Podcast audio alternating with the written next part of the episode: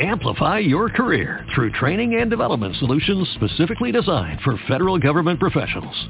From courses to help you attain or retain certification, to individualized coaching services, to programs that hone your leadership skills and business acumen, Management Concepts optimizes your professional development. Online, in person, individually, or groups, it's training that's measurably better. Learn more at managementconcepts.com. That's managementconcepts.com. Blog Talk Radio.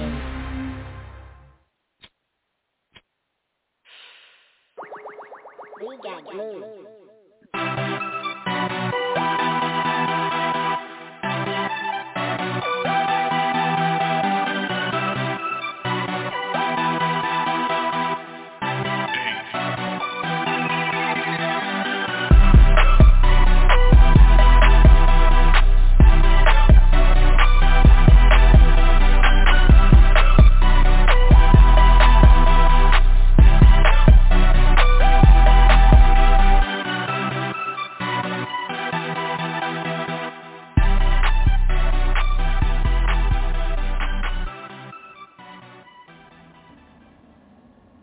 All right, everyone. Welcome to Talk Nerdy to Me Radio. It's our book and television edition. It's Tuesday, February 1st, 2022. Uh, My name is Megan, and I'm here with the ever-lovely Kristen. What's up, Kristen? Hello, I'm so excited to be here. Me too. We finally are able to do this between holidays, the new variants, um, and me being a public school teacher in the 2021-2022 school school year has made it kind of a little difficult over the last couple months. But And me we, and me just being tired. I'm tired. because of life, you know, things happen. Right. Um, but we are back, um, and things are definitely a lot more manageable now. So we're hoping that we can get you some consistent content over the next few weeks. Um, and we are very excited because today we get to talk about books, which is Kristen's favorite thing. Um, and Yay! she has magical powers. She has magical powers when it comes to books too. Um, and then we have we're going to talk about some television as well. Um, and then we're going to get to our main feature discussion, which is the Order of the Phoenix and what we liked, what we didn't like, um, and maybe some movie comparison conversation as well. Um, so it should be a good show. yes. Long, Let's long overdue, but a good show. So let's get to some news. Now, the first news item is really not new news, but me and Kristen have not been able to react to it on podcast, so I feel like it was just only appropriate to bring it up, which is Betty White um, passing away um, right before the new year. Um, and I'm still very upset about this. Um, were you were you just 2021 upset? sucked. Sucked. Oh my god, It was so like- sad. it You was have no idea. I was like, I literally read it and I was like, no! like, what the hell, 2021? Really? like the last last dish effort to just cement it as a pretty crappy year, um, for sure.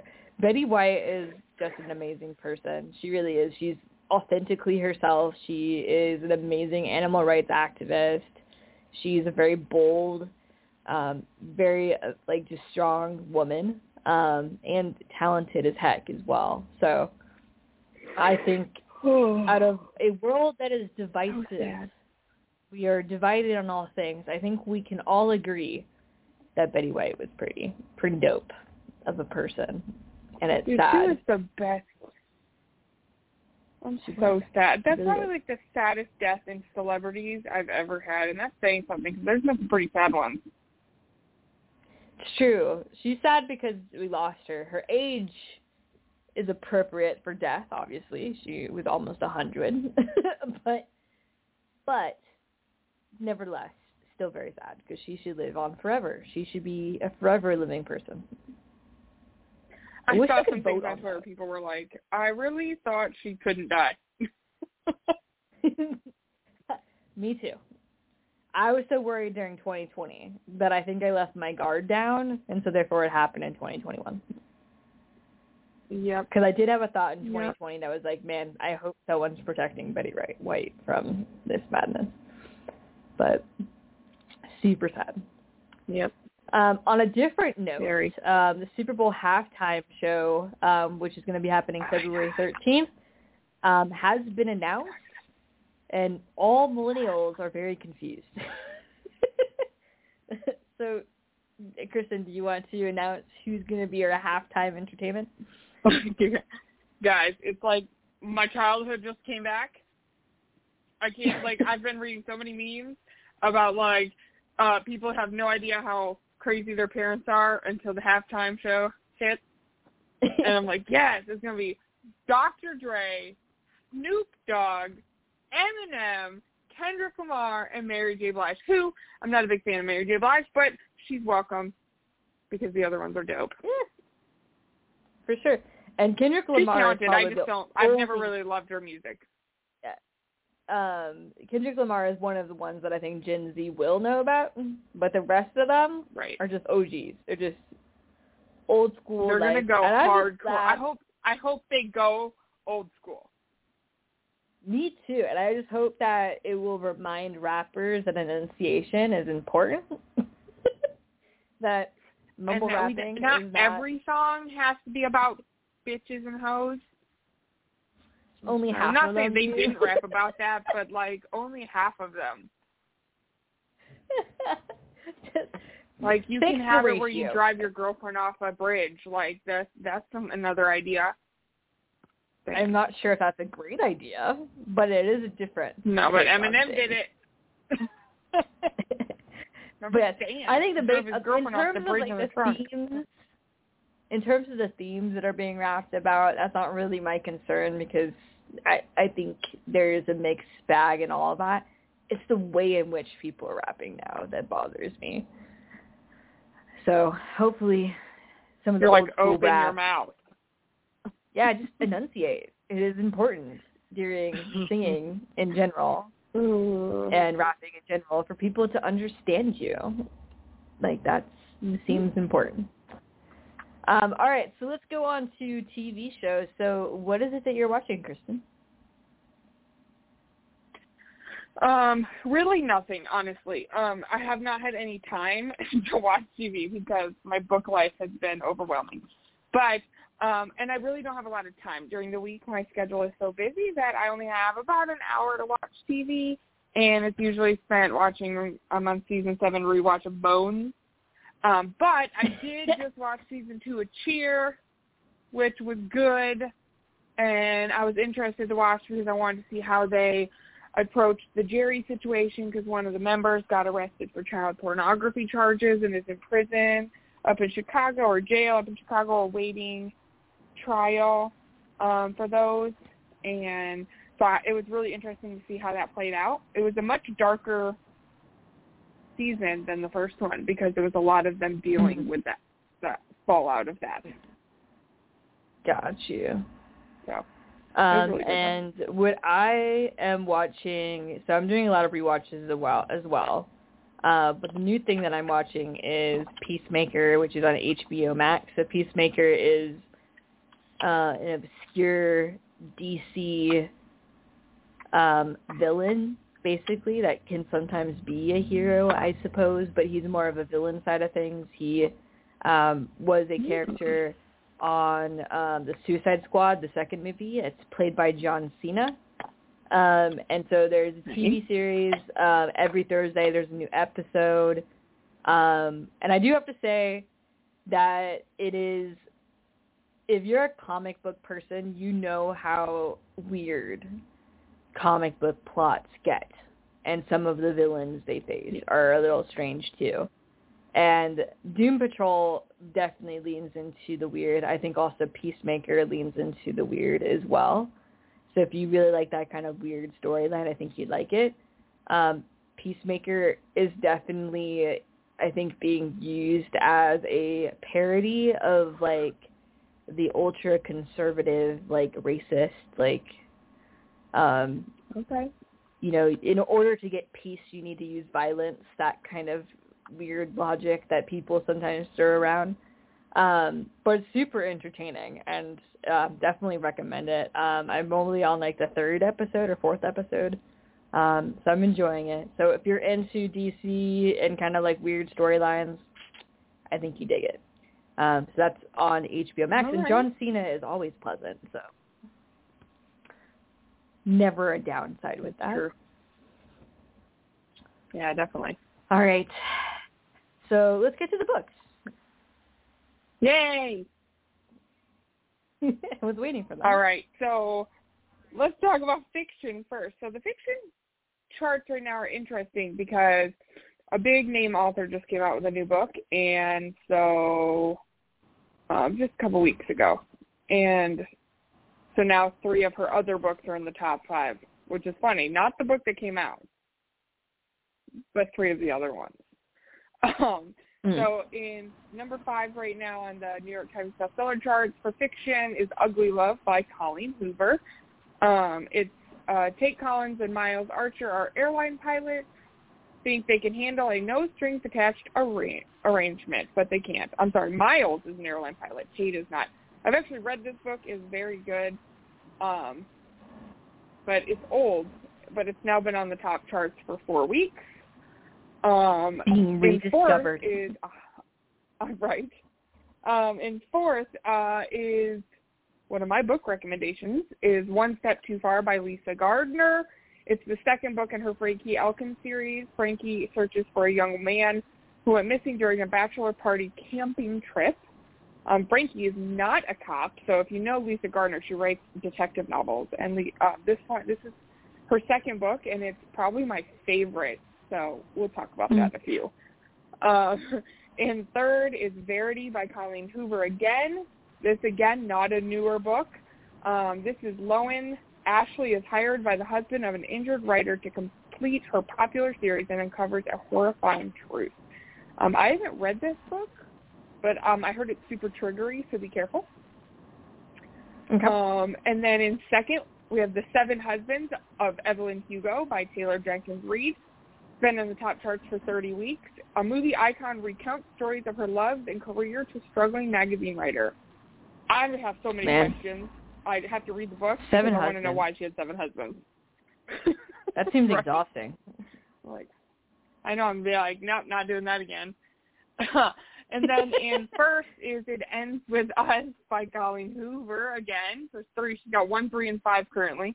Uh, 32 weeks in the top charts. Um, a battered wife raised in a violent home attempts to halt the cycle of abuse. Again, trigger warnings. Uh, just if you read Colleen Hoover, just know there's probably a trigger warning somewhere in the book. I've read many of Colleen Hoover books, and they all have trigger warnings. So that's your top five. She, she she explores the psyche of basically being victimized by violence. things. Hmm. Um, yeah, I mean, like she, I've read books where there was like childhood sexual abuse, there's regular abuse, there's depression. She just writes about things that a lot of other authors don't because they're hard and not happy. yeah, it definitely would be. but she's super popular. So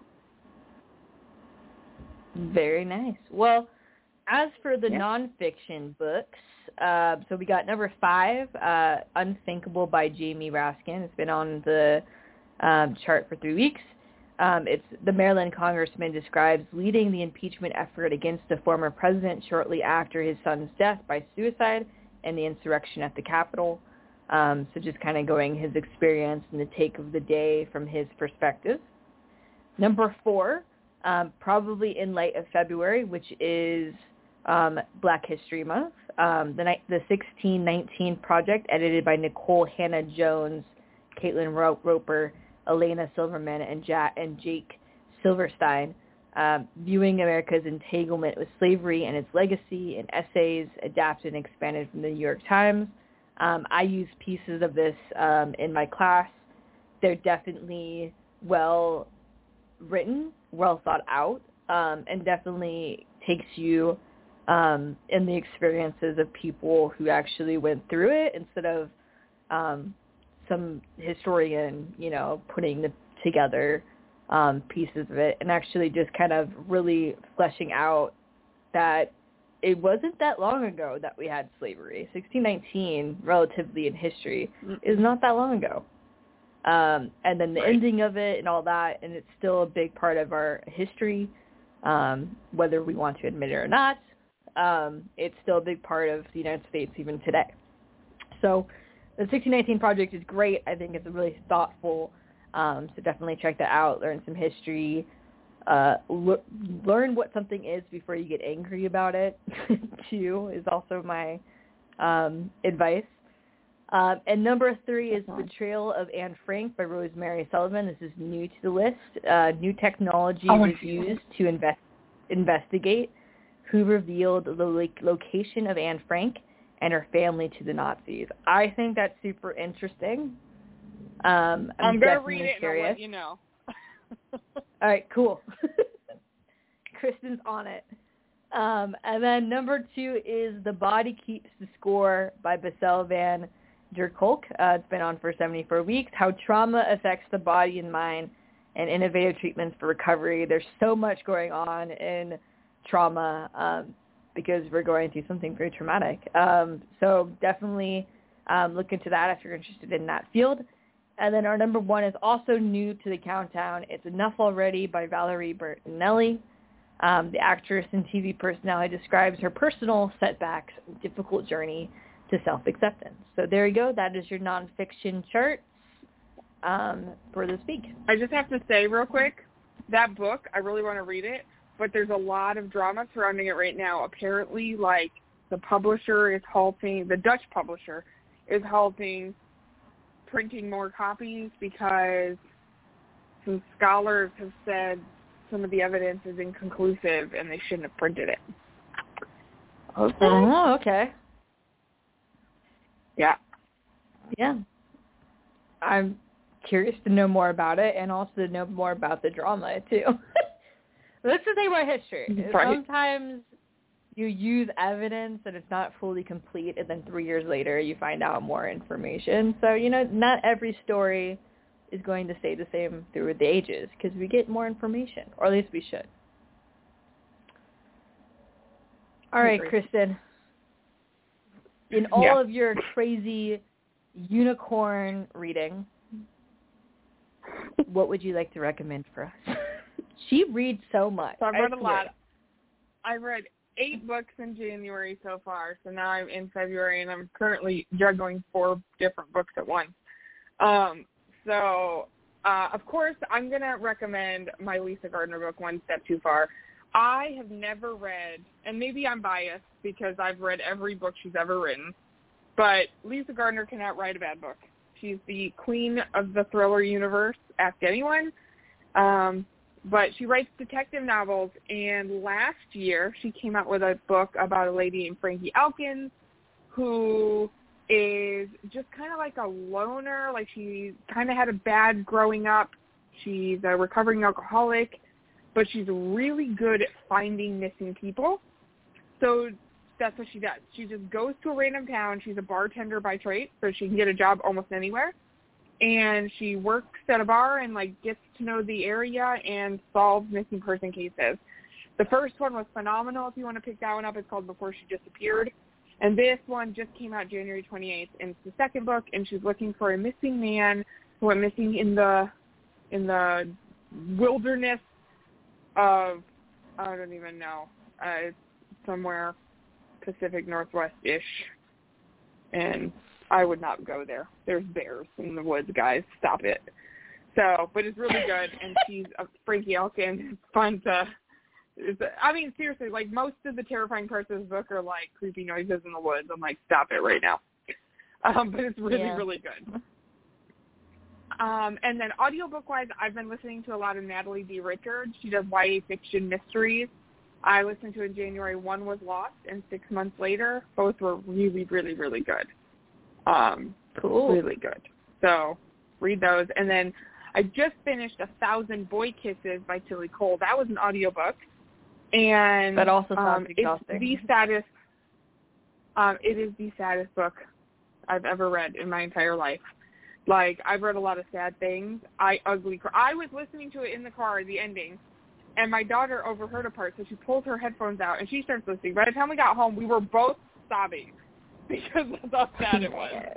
So it's very sad. It's it's a sad story. I, don't, I can't even tell you too much because it'll give it away. But yeah, so pick them up, read them. What are you reading, Meg? What can you Um, I am currently reading. Um, I'm currently reading the Apollo series, book one, um, by Rick Riordan. Um, I'm about seventy percent through it, and I first of all, I love Rick Riordan. I'm trying to read everything he's ever done, and I will probably read everything he does because I just love the way he he puts together mythology, culture, history in a modern sense, and then creates really good good characters and a really good story. So he's the one who did Percy Jackson, which is I think the most well known of his um, series. Um, and so the Apollo series is in the world of Percy Jackson, but following the god Apollo, um, who's been punished and banished as immortal. And so, and it's his story of kind of navigating through it, and it's just hilarious because he's so. uh, Apollo is just a very egotistical, self-important kind of a god, and he's in this mortal body, and he just is hating life, and it's hilarious. Um, so definitely recommend it, especially if you read some of the Rick Riordan's other stuff. Um, and I basically recommend anything that this guy writes because he's amazing. Really good storyteller. Excellent. I'm still waiting for those Have you reviews over here, just so you know. Okay, I'm on it. have you ever read any Rick Riordan? I have not. what is what? My, I I recognize. I don't know. I have, I recognize the name. I question Sorry. everything. Uh, I will add it to my list. I promise. Okay, good. Um, and what else in the book world would you like to discuss, Kristen? Um. Well, I was just going to tell you what I was reading. So I'm reading The Violence by Delilah S. Dawson. It came out today. It's about an illness that spreads across the world like we need another one of those. But this one, people get violent and kill each other, so that's fun. Um, and Yeah. then the I'm reading The Night She Went Missing by Kristen Bird. This one has not come out yet. It comes out on the 8th. Um, and it's about a girl who goes missing on a small island in Texas, off the coast of Texas, and everyone is a suspect. Um, and then I'm reading The Fashion Orphans by Randy Meyers and MJ Rose for a focus group I'm part of. And this book is interesting. It's about sisters who don't really talk anymore, and their mother dies, and she leaves them a collection. I won't tell you what the collection is. It's part of the price. Um, and they're supposed to figure out what to do with it. So it's very interesting. I'm very intrigued. I'm about a third of the way through it.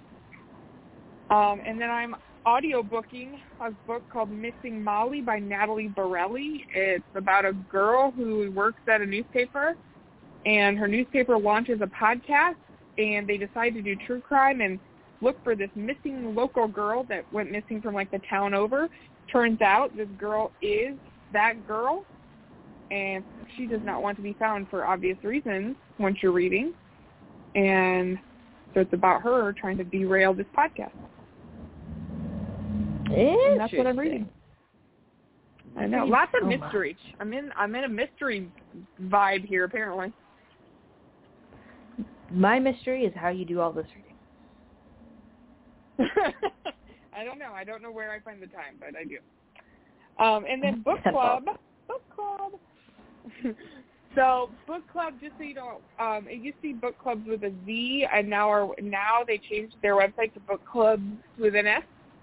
Um, so it's bookclubs.com, and you can look for just one more chapter book club. It's a purple and white logo. Um, we also have a Facebook page. You can find us there. And it's February, so we just started a new book. We are reading a fantasy novel Nice. called The Midnight Library by Matt Haig. And it says, between life and death, there is a library, and within that library, the shelves go on forever. Every book provides a chance to try another life you could have lived, to see how things would be if you had made other choices. Would you have done anything different if you had the chance to undo your regrets? And so it's it's kind of a YA it's got some trigger warnings. So at the beginning of it, it talks a lot about suicide. So I'm not in. I haven't started it yet. I need to, um, but Mhm. I'm intrigued. And I don't really like a lot of fantasy novels, but I'm very excited for this one. Very cool. So if you want to join a new book club, um, or you're interested in it, go ahead and join um, Yes, the book club. So they Yes, changed it to an S. Uh, apparently, so fun fun story, really short. Um, when they started it, it was these two girls, and they couldn't afford the bookclubs.com with an S um, web web address. so they do with the it Z. was too much. So they did it with a Z, and it was really affordable. And so now that it's bigger and they have advertising and stuff, they bought. They had the opportunity to buy the book clubs with an S, so they did it. Nice. I was just thinking that someone told them it was spelled wrong, and they're like, "Oh crap, we have to change this." no, they literally in the email though when they announced it, they were like to be to uh keep our uh, to be grammatically correct and because we can now afford it. that was like the email.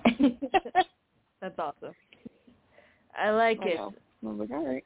All right, it is now time to talk about Harry Potter in time. order. of the Yeah, this is the biggest book of the series, and it definitely reads that way, way. When I was trying to come up with different things to talk about, I was like, "Holy crap, what is not in this book?" Like it's big. Um, Should we just talk about it a being big? things. Um, and but it's purposeful. I think it. I think it, it. It needed to be big because of the fact that so many things were being introduced. So we've already talked about how book is kind of introducing the world and introducing Harry Potter, um, and the 2nd Mhm. one is kind of expanding on that. The third one is when kind of the Mhm. hormones begin and it becomes more like a coming of age story. Um, and then Goblet of Mhm. Fire is when things get incredibly dark um, and it takes a different tone. And then after Goblet of Fire, it I would say books one through four um, are a different part of the story than five, six, and seven, um, because Oh, the world gets so much bigger. Um, and I think with And Order of the Phoenix, much darker, yeah. Uh, with Order of the Phoenix, I think it's just kind of expanding the world, the wizarding world, from just Hogwarts into Mm-hmm. and in Goblet of Fire there's a little bit with the international schools, but now you're seeing kind of like the Ministry of Magic and all the different parts of the magical world, um, and it's getting even bigger. Um, and so that's why I've always liked it. So like the themes of this book are very political. There's a lot of politics um, in Order of the Phoenix. Um, there's also still that coming of age mature maturity and when to rebel and when to conform kind of questions.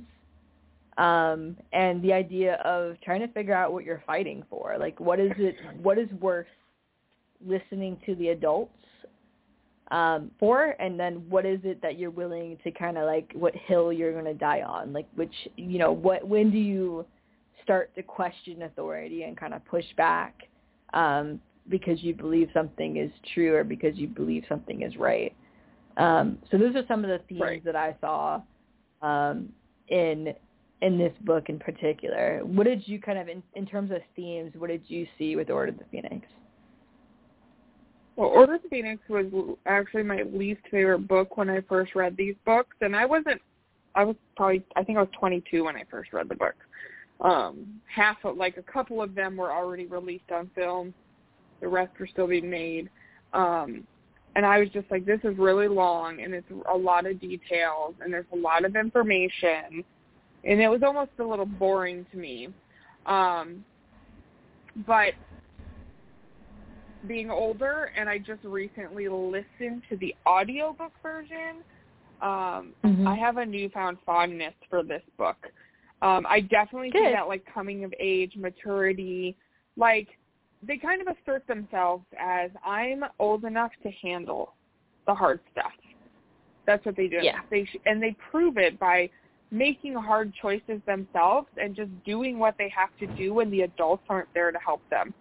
Um, so I really like that theme is like kind of showing us like these these these might be kids, but they're they're more than capable.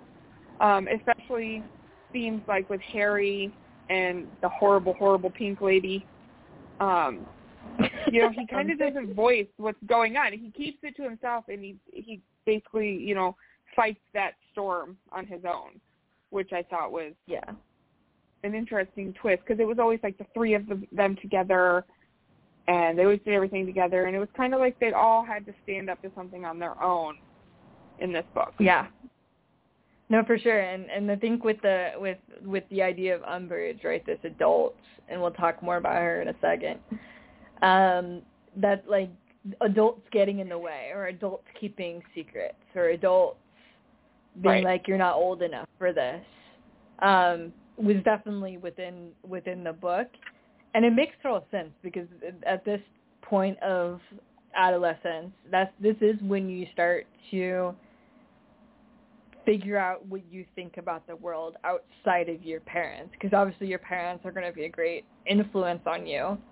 But this is when you kind of and start developing just, like what is what do I think is right or wrong or what do I think is worth fighting for or what political cause do I care about um there definitely seems yeah. to be a lot of that as I, well I want to give a shout out to Harry because this is the the I feel like for all of them really, but really Harry. Like this is the one where they stopped looking like little kids too. Like how they yep. looked in Goblet of Fire and how they look in Order of the Phoenix. It's not like there was some gigantic gap in filming. It was probably the same equal gap as the other movies. This one, it's like they like they they hit puberty, all of them. They grew up. They kind of grew into their bodies a little bit. They're not so gangly and awkward. Yeah. I feel like they hit high school, if that makes sense. I mean, they hit is- high school this from this is high school age uh so I mean yeah. Yeah, I think it makes total sense. It would be like freshman, um, freshman sophomore year, something like that. Um, Yeah. So yeah, no, this is definitely the time. Yeah, so it definitely definitely makes sense um, for it. All right, so lots of things to talk about. Um, I don't actually know where to begin. I guess what we should begin um, is so uh, Goblet of Fire, Voldemort's back. That is the truth. Mm-hmm. Just like you know, Biden won the election. That's the truth. That's um, the truth. and- Not false fake news, guys. That is that is the truth. Um, however, Cornelius Fudge, who is the Minister of Magic, um, he does not want to acknowledge this. Um, maybe because he honestly doesn't believe it's true, or because he really doesn't want it to be true. Um, either way, he's trying to maintain control and order, um, and he's trying to make sure that people believe that Voldemort's not back and that Harry's just crazy in the head, basically. Um, and and it's so like if you know the history of this time, you know it's very much like the World War II when they're trying to appease Hitler and say, "Oh, he's gonna be fine if we give him this, he'll be great." And then we all ended, we all know what ended up happening, right? Germany started conquering other places, and then the Holocaust and all that. So it definitely has remnants of that, and and even today's government, we can see when they don't want us to believe something. So definitely those bigger political things, um, and then to control the situation, um, he appoints Umbridge um, to be a Defense Against the Dark Arts teachers, but also to be his um, ears and eyes at Hogwarts, um, just in case Dumbledore and others try to kind of um, not listen to him. Now, would you agree with this statement? I think the majority of fans agree with the statement that Umbridge is probably worse than Voldemort in terms of hate. I feel like there's more Um, visceral hate towards down. Umbridge than Voldemort. I feel like it's a different kind of hate because like everyone hates aside from Death Eaters, everyone hates Voldemort. It's like even if we don't like each other, we both agree that we don't like him. But like Umbridge is like she's I think she's more hateful because like she's supposed to be the good guy she's supposed to be put in place to like help and she's just pure pure evil. Like there's no better description like pure evil, terribleness, looks like a Yeah. frog in a pink suit. That's it. There's no other there's I Yeah. think that's why we hate her so much is cuz she's supposed she looks so innocent and her voice is super annoying by the way in the movies and in the audiobook. Terrible. I think it makes her worse. Yeah. Um, but just as a person, just the way she talks to people in such a conniving way makes you hate. Like Voldemort's supposed to be a jerk. He talks to you like you're stupid, but like you're looking at him like you think I'm stupid, but I think you're terrible. But Umbridge is like she talks to you in like the nice. It's like that nice, demeaning talk, and it makes you want to throat punch her. Yeah. Yeah, I think I think part of it is Voldemort's a psychopath, and so we traditionally know we're supposed to hate him um, because he's that murdering psychopath, and, and and there's no gray about him. He's just he it's wrong. I think with Umbridge, I think it's because we know people who kind of resemble her in a way that like passive aggressive, um, like kiss up person who just is very self-important and you know like there's elements of that that I could I, I could see you seeing in other people that are around you. Um, but yes, I agree. I think Umbridge, Voldemort's a traditional hate.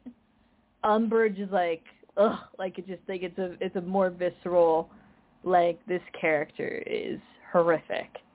Um, and just being a teacher, um, her punishments with the like the the hand the the ink that goes onto the skin, um, and some of the like sadist things that she does to gain control over a school, um, just drives me crazy. And the amount of control that she Mm. tries to exert over the staff.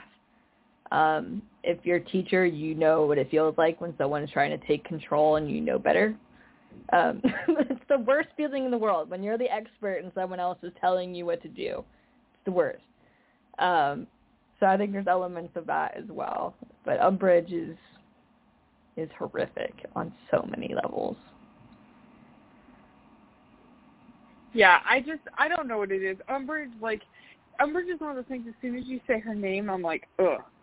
Like it's like you make a face, like your face reacts, your body like physically reacts to her. Where Voldemort, I'm like Voldemort, ha ha ha, he's terrible. Umbridge, Yeah. I'm like, oh. It, it is a definitely more visceral um, reaction to this. Order of the Phoenix also gets a lot of really good memes for Caps Lock Harry. Um, it's the introduction of Caps Lock Harry. Um, Harry getting more angry and frustrated and impatient about things.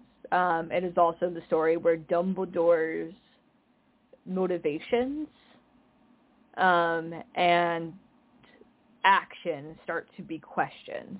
Would you agree? Yes, I would agree.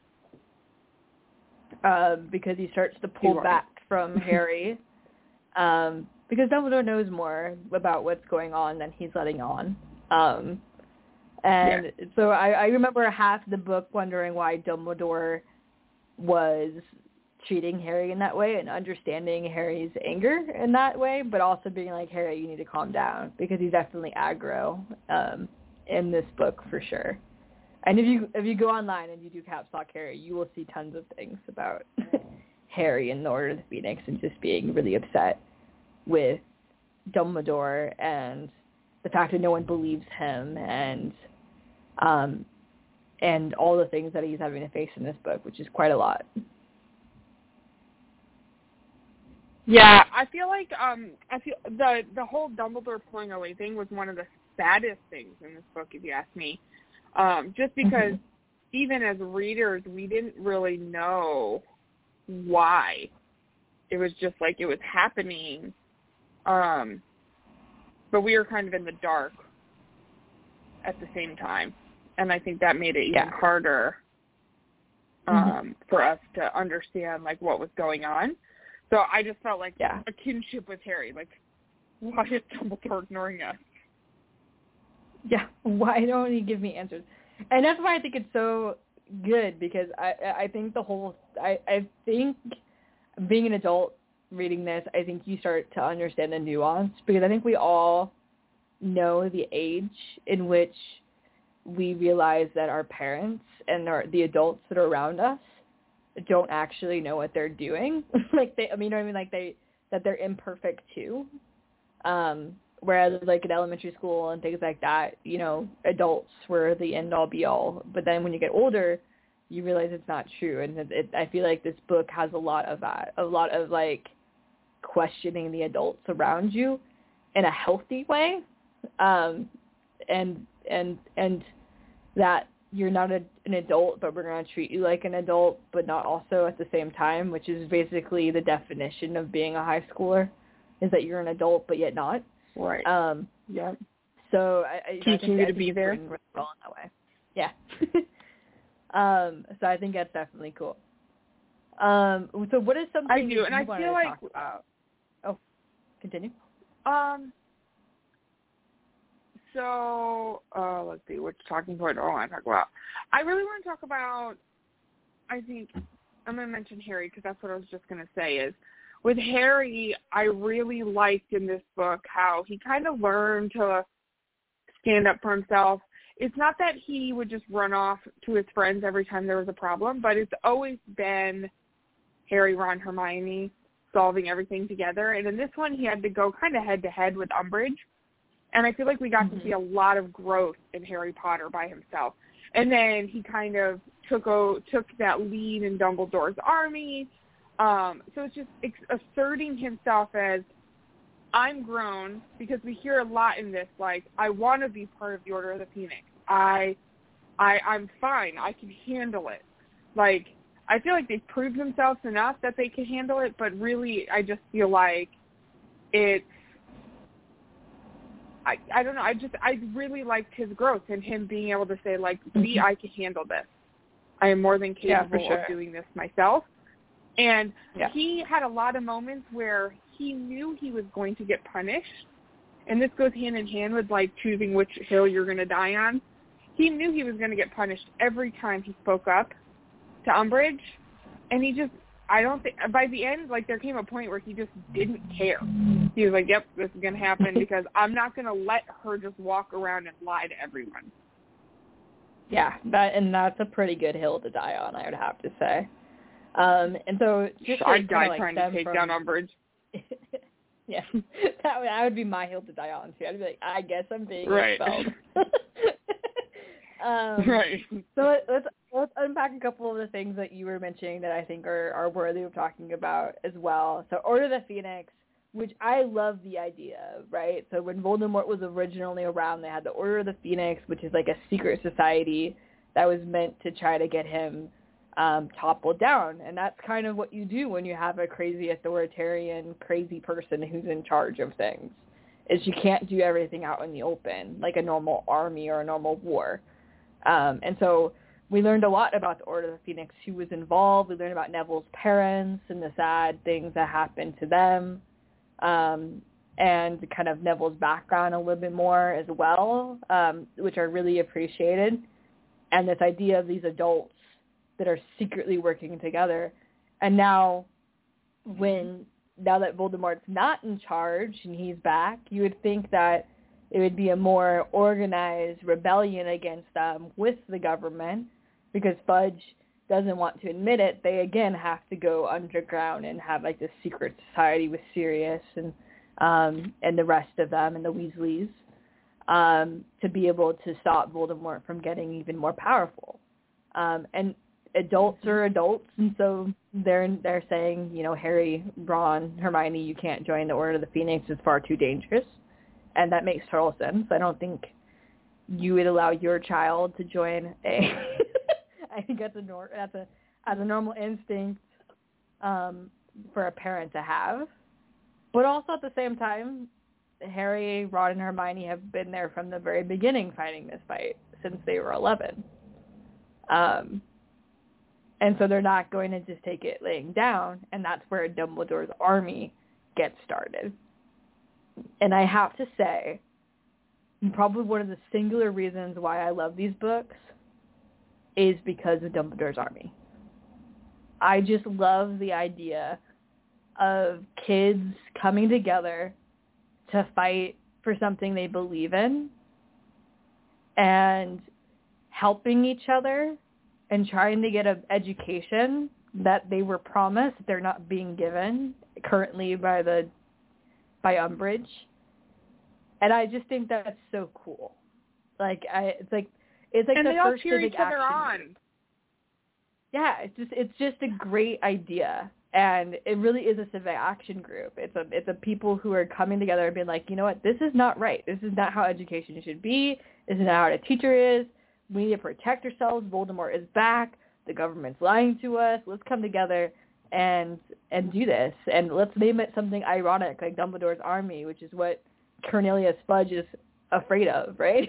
so like it just it And what's funny, It is I just got to point out the appreciation for Dumbledore at the end when he sees the paper that says Dumbledore's army, and they're like, "What do you have to say for yourself?" He's like, "I don't know, it's my army." Like he just kind of takes it it and just- runs with it. He's like, "What do you want? It says it's mine, so." oh, that is what it is.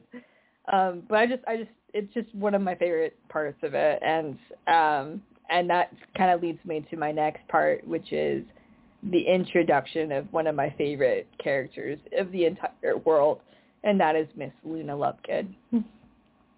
She's That's my, my daughter's kind of favorite Ravenclaw. character too. Yeah, I just love her. She's so open. She's so eccentric. She's super smart, even though people might think she's a little out there. So like when people think of Ravenclaws, I think they think of like like type A student types. And so I never really Yeah. saw myself as a, a Ravenclaw when I was growing up. But once I saw Luna Lovegood, I was like, you know what? Yeah, I'm I'm totally a Ravenclaw because all it really is is just being super curious about the world and wanting to know things and having conversations with people and and and being creative, um, being a creative thinker, and that's what Luna is. So she's just I I love her as a character. Um, I think she's amazing. I agree. Luna's uh, quirky. I always love the weirdos. I love Luna. Yeah. Neville. I love the weirdos. The I'm like, yes, I'm a weirdo. Take me with you. Weirdos are amazing. They make Yeah. life interesting. I agree. Um, what else, Yeah, uh. Kristen, did you want to talk about? Um, I love McGonagall in this book, so I have to give her a shout out. So she, again, I did not love this book, and I have a really new appreciation for this because I listened to these books towards the end of 2021 on audio. So I got it. I have to be honest, like it's still the book, but I love McGonagall because of the audiobook because it put that Mhm. voice to her words, and when you read, you can't necessarily read like sarcasm as well as you could hear it. And so when I listened to the books, I laughed out loud so many times at McGonagall's snarky comeback to Umbridge. I live for McGonagall talking to Umbridge. Because Umbridge would say things and McGonagall was having none of it. None of it. Yep. Like Yep. I don't know what it was. I don't know if you remember it, but she would make the funniest, snarkiest comebacks, and she like no pause. Mag- uh, Umbridge would say something, and Ma- McGonagall was right there, Yeah. and I'm just like, That's I love you it. know- It was my favorite thing. And I know exactly what you're talking about. It, it comes from the idea of like, are you serious? This person who is stupid, who is not an educator, is going to come around and ruin my school. Is basically what it was. Like you're an idiot. Um, but yeah, there's a part when yeah. there's a part where Umbridge is going into each of the classrooms and sitting in with the teachers to see how they're doing. And in McGonagall's class, she keeps doing the throat clearing where she's like, mm, mm. and McGonagall tries to ignore her, and then she just keeps making the noise. So she turns around and she's like, "How do you expect to gain an idea of us, my usual teaching methods, if you continue to interrupt me? Interrupt me." Mhm. And, and, As- and as a teacher, so- I would do like that. she she doesn't I'm like I'm shocked she didn't get fired because if I was Umbridge, I'd have canned her a long time ago. It's true, but she's also very well respected, so it'd be a. It, I think there would have been backlash if she tried. I am sure Probably. she tried. Oh yeah, they know. would have rioted. so like that's that's when that's that's why she was allowed to do it, right? Trelawney could not do it because she's not the greatest teacher. McGonagall yeah. can totally get away with it. Um, another thing that I wanted to kind of talk about is the Weasleys. There's a lot of updates in the Weasley family, some great, um, and some not so great. Um, so I'll, I guess I'll start with the not so great, and then you can talk about um, your thoughts that you wanted to talk about, Kristen. So the per- the Weasley family has always been very tight knit. It's been a very warm, like it just like a very stable family. Um, but we find out in this book that that Percy Weasley um, has turned its back, turned its back douchebag? on the family. Um, I was gonna be nicer, but yeah, he he picks career um, over family and reputation over family, and basically like does like the worst thing ever, which is return the sweater that Mrs. Weasley knit him for Christmas. That is a sin. That is a horrible thing. I'd Why would you ever do that to such a lovely woman? Like seriously. Um, and so Percy Weasley is now kind of like the outcast black sheep of the Weasley family because every other Weasley is either part of the Order of the Phoenix or part of Dumbledore's army. So it is very clear whose alliance the Weasley family is a part of, except for Percy, who decides he wants to wear suits and be all important crap. I want to be butthole. empathetic, but I'm not. I'm not. Um, zero. Zero but- empathy. I'm like, could you crawl farther up Fudge's butt? Really? Yep, he probably could. um, and so that was very upsetting. It was very upsetting to be like, oh my god, this could ha- like this family dynamic and fight can happen even within the Weasleys because we all have family that you lose touch with, uh, with for various reasons for various times, but it Yep. just didn't seem like it was going to happen to the Weasleys, but it did. Um, Right. and then the other aspect is the twins. So, Kristen, do you want to talk about how amazing the twins are? I love the Weasley twins. I've met them in real life. They're great. Um, they in this in this book they um they again grew into these little adults. Um, well, they're still the wild, crazy Weasleys. They started this little business at school where they were selling. In the last book, they were selling some of their Wiz, Weasley's wizarding. I forget we. I don't even know. There's a lot of W's. Um, but they started this little business, and it's kind of grown to the point where Umbridge actually bans Weasley goods. Um, Yep. and I love them in this because everyone from the start of Harry Potter it is you go to Hogwarts, you finish Hogwarts, you pick your career, and you go do that. Because based on your owls, bases on what classes you can take, which means which careers you can go into. Like you can't go into be an Auror if you didn't get owls in certain classes. And so um that was a big it was always a big co- topic of conversation so it was always like what are the weasleys going to do well they kind of like threw us all off and they for lack of a better phrase dropped out of school and Yep. started their own business and it's in it's in Diagon Alley, right? Yes. Or is it in Hogsmeade? No, It's it's in Diagon. Alley. Okay, yeah. Yeah. Yeah. So they um they started this business and I just thought it was very true to their characters. Like they were never gonna be that corporate person. They were never gonna wear the suit and sit behind the desk unless it was their own desk because they danced to the Yeah. beat of their own drum. So I just thought it was a really good story for them, a really good like wrap up of their school career. Yeah. And Especially like, going out with a point, giant firework trying to kill Umbridge. and I, uh, which is the best part. Mm-hmm. And and to be honest, like this was our last year, and the and the and the school is crap. Not because of McGonagall, but because of what Umbridge was making it to be. So at that point, Right. when you know what your dream is, you know what you want to do for a living, and you're in this school And and with this crappy teacher, and yeah, and you have the talent to back it all up too. Um, then yeah, dude, drop out and, and go do your thing because this is a wash of a year, right? Like this is right. this is basically distance learning for Right. Hogwarts, right? It's just it's just a For wash of a wizards, like um, this is like you're a wizard. We're teaching you to be a wizard, but you're not allowed to bring your wand. Yes, it's stupid, right? Like I would also consider dropping out, even if I loved school, because it, it, there was no point in going, because you weren't learning anything, which is why Dumbledore's army was created in part, anyway. Um, so it makes total sense, Yeah. and I just love the, the Weasleys as well, and um, and yeah, so I, I just think it's good. And just to clarify, I'm not saying drop out of school. So I just realized that I need to clarify that. I'm not saying drop out of school.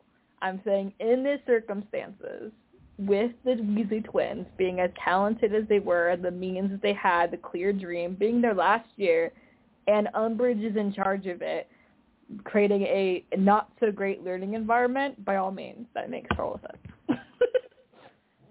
um, see, lots of If Umbridge is running your school, you have our permission to drop out. drop out. Other than that, Feel, feel stay free. in school, kids, at least until you're 18. Right. Um, Right. but yeah, so definitely that. Um, another thing I just want to quickly want to mention is the house elf, right? So this is Hermione um, as part of her political identity. Um, she really takes a, a strong stance on house elves need to be freed.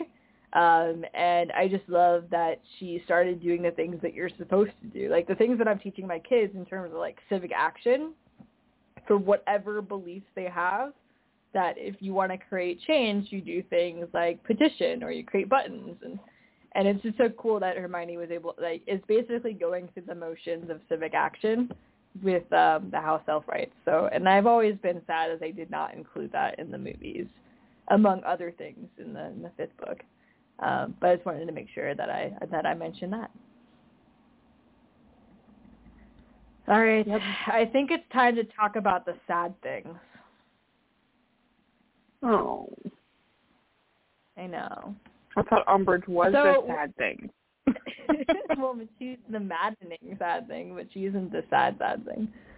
Um, so we get to see a lot. I guess I'll start with the the cool thing before we get to sad things. We get to see a lot more of the Ministry of Magic than we ever did before. Um, obviously, we went there for some trials. We went there um, for some meetings, but we got to see rooms we wouldn't normally, like where they keep memories um, and the veil um, as well as where the unspeakables are doing experiments and all sorts of things. And I just always was so fascinated with that part of the ministry that I kind of wish we knew more about it. But I guess that's why we don't know more about it. Um, and also the Hall of Mm-hmm. I Prophecy. almost rioted though. you almost what? They don't try to kill off a Weasley. I was mad. I was I was Yes. rioting, reading this book. I was like, you Uh, cannot kill a Weasley.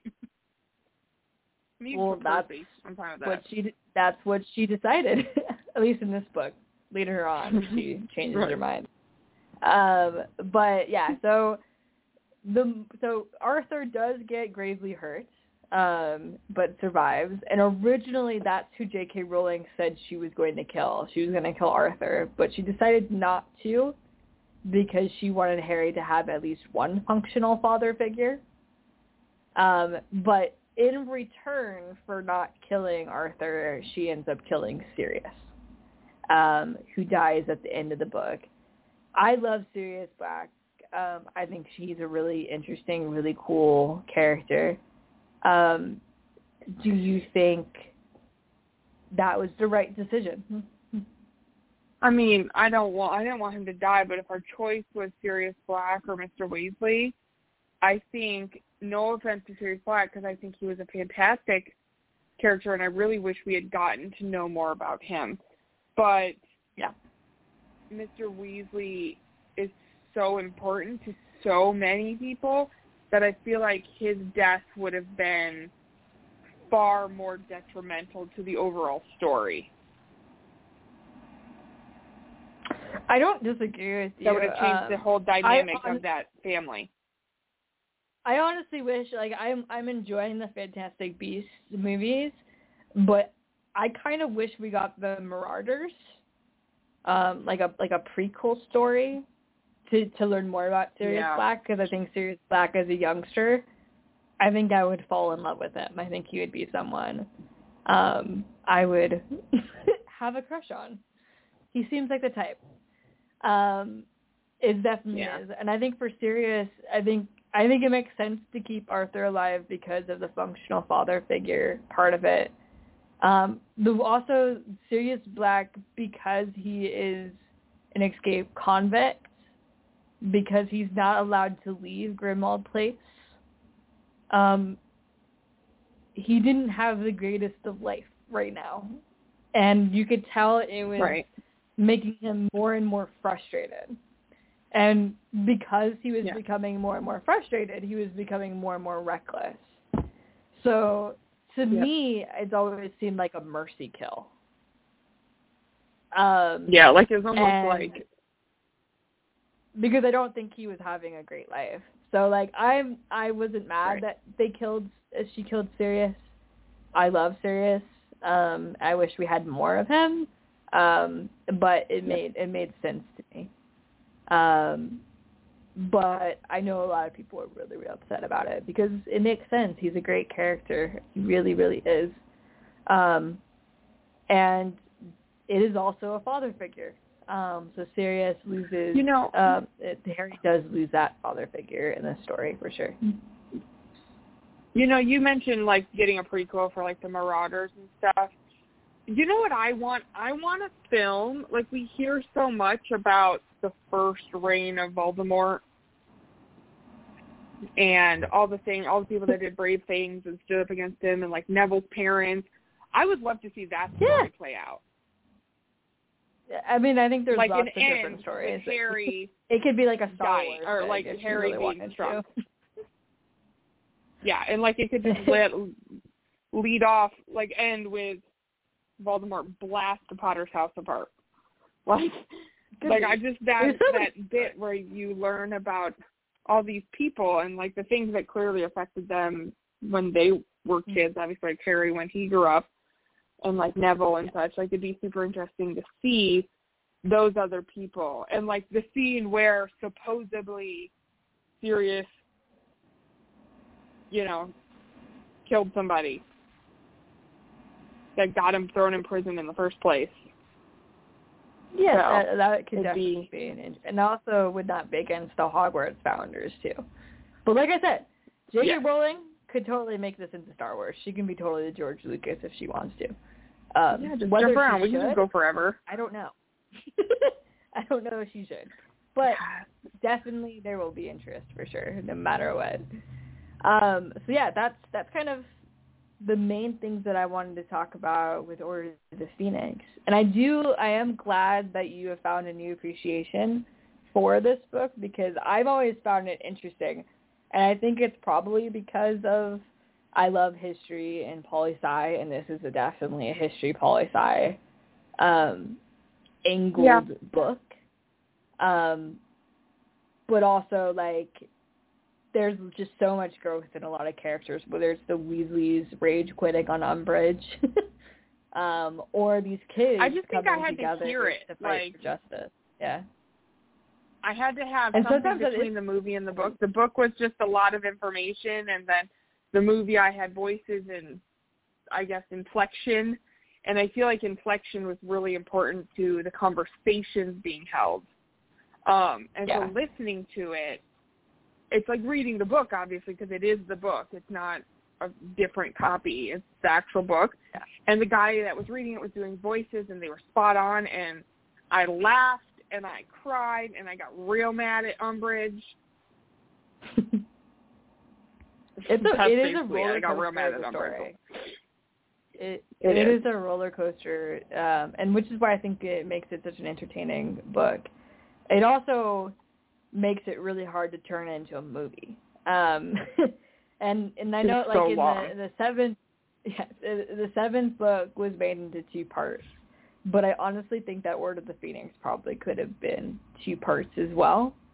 Um, and there were some things that were in this book that I feel like were incredibly important for the setup for the seventh movie, uh, for the seventh book. Again, they didn't know this because they were making the movies as the books were being written, um, which makes it an interesting experience. Um, but I, I definitely feel like this could have been a two-parter for sure to include a lot of the things that I think make the characters the characters. Um, but yeah, so um, Or- Order of the Phoenix for me is definitely up there as one of my favorites, just because I think that there's so many interesting like psychological profiles and so many interesting things that are kind of in place in this book. I think I definitely gained an appreciation for um you know, for this book specifically. Yeah. Um because of the audio, so it bumped it up. Like I think I would I like this more than Goblet of Fire and Goblet of Fire used to be one of my favorites. Nice, sweet, moving on up. I know, right? I know. moving it up, All right. up. Well, I think that's it for the conversation, unless you have something else to share. I don't. All right, I think we're good. Um, so, Yeah. Kristen, what is your nerdy obsession? I feel like your nerdy obsession is my nerdy obsession. I just have a feeling. It is. We're we're nerdy together. Um, Yes. my nerdy obsession is Wordle. I'm obsessed, and I get real mad when I get it wrong, guys. Real mad. I get I get very upset as well. Because usually what happens is that the last, like the sixth one, I get four letters. and it's just one off every time I get it wrong. It makes it very frustrating. In case you I'm don't like, know, what is Google it? um, Google Wordle, and it's basically like a word puzzle kind of a game. Um, so definitely check Yeah. it out if you haven't heard of it. Um, you might. Um, also and if nobody allows you, like, heard, the New York Times. Yeah, the New York Times just bought it, which is gonna ruin it. I'm gonna be pissed. They're gonna make it into the crossword. They're gonna gonna charge like- me. Is what's gonna happen. no, corporations ruin I everything. I'm All right. Right. Um, thank you. So as always, we want your feedback on what to discuss in the world, world of nerdum. So please give us your feedback. Follow us at talknerdy underscore radio on Twitter. Um, follow us at nerdprobs.com for reviews, and I promise I will be getting reviews soon to both Kristen and people who go to Nerdprobs. Um, and also join our book club um, on book clubs, and you can also just go to Just One More Chapter on Facebook to get there as well. Um, next week it will be music and movies. Um, we'll have lots of things to talk about. We haven't figured out a topic, but I promise the topic will be decided before we start the show. I hope. Oh, Hopefully. Otherwise, we're just improvising, which could happen. You never know. All right, everyone, have a wonderful week, and we will see you next Tuesday. Bye. Bye, everyone.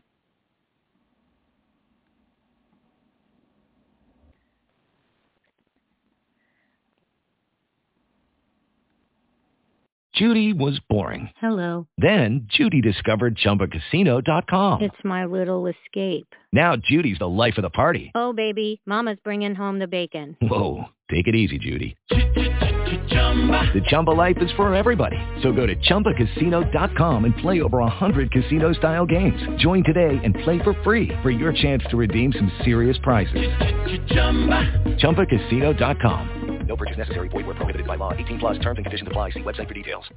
With Lucky Land slots, you can get lucky just about anywhere. Dearly beloved, we are gathered here today to... Has anyone seen the bride and groom?